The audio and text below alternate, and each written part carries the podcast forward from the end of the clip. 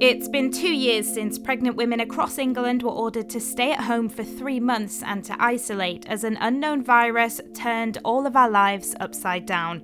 The weeks and months that followed saw expectant mothers give birth alone, tiny newborns shut away from the world, and many families left without adequate postpartum care, all while our healthcare system did its best to keep us safe.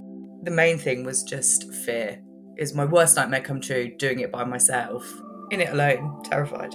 I've got friends that have had their first baby during this time, and it's been so traumatic and lonely that they don't want any more children. But if you'd asked them a couple of years ago, they wanted big families, and that is so.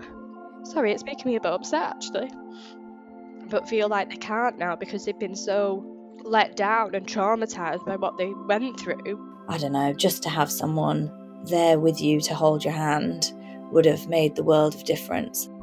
I'm Phillippa Guillou, and after my own baby was born in July 2020, I've been documenting the remarkable and at times heartbreaking stories of the families who welcomed their little ones in the middle of a global pandemic and the lasting impact felt by so many of them. Join me for a brand new podcast as I share the stories of the lockdown babies.